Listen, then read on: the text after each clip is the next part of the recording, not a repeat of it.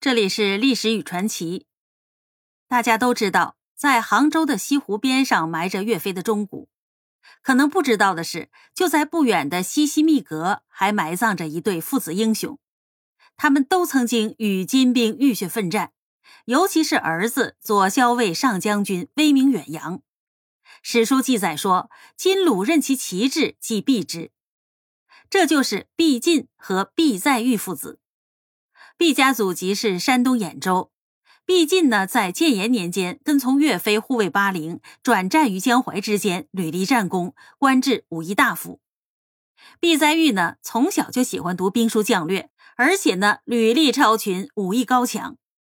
史书记载说，他能拉开两弹七斗的硬弓，反手还能拉开一弹八斗的弓，徒步能射两弹，骑马呢能射两弹五斗。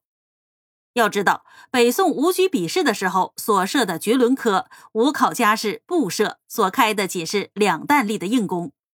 所以呢，宋孝宗在听说之后，特意召见赏赐于他。有关毕在玉在开西北伐当中手挥双刀冲锋陷阵的故事，以及他收复盱眙、激战六合、解围楚州的事，也不在这里赘述了。本文要讲的就是他的战马的传奇故事。以屈辱买平安的嘉定和议签订以后，毕在玉以武信军节度使致仕，告老还乡。不久呢，就怅然离世。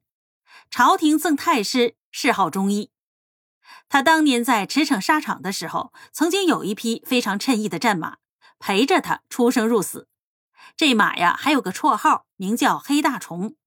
从名字就可以知道，这是一匹神骏的烈马，也只有毕在玉能够驾驭它。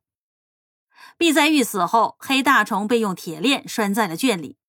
那天呢，正好碰上岳庙迎神，金鼓之声由远而近。黑大虫初闻金鼓之声，即振奋不已，以为要上阵杀敌。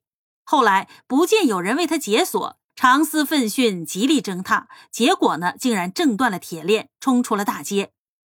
毕家人怕他伤人，急忙命令十几个家人去追，好不容易才把他牵回来。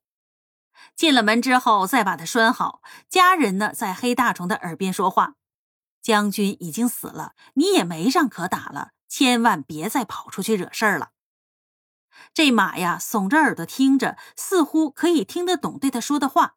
一时间，眼泪喷涌而出，紧接着以嘶哑的声音长鸣数声，竟然倒地而亡。他的几声嘶鸣是在告诉将军，他即将追随将军的脚步而来吗？别的不可知，只是看战马脱缰而出，迎敌冲阵，既可以想象毕将军当年在战场上呼啸杀敌的雄姿了。这个故事记载于宋代周密的《祁东野语》，名为《毕将军马》。读完之后，让人为之感动，久久不能平静。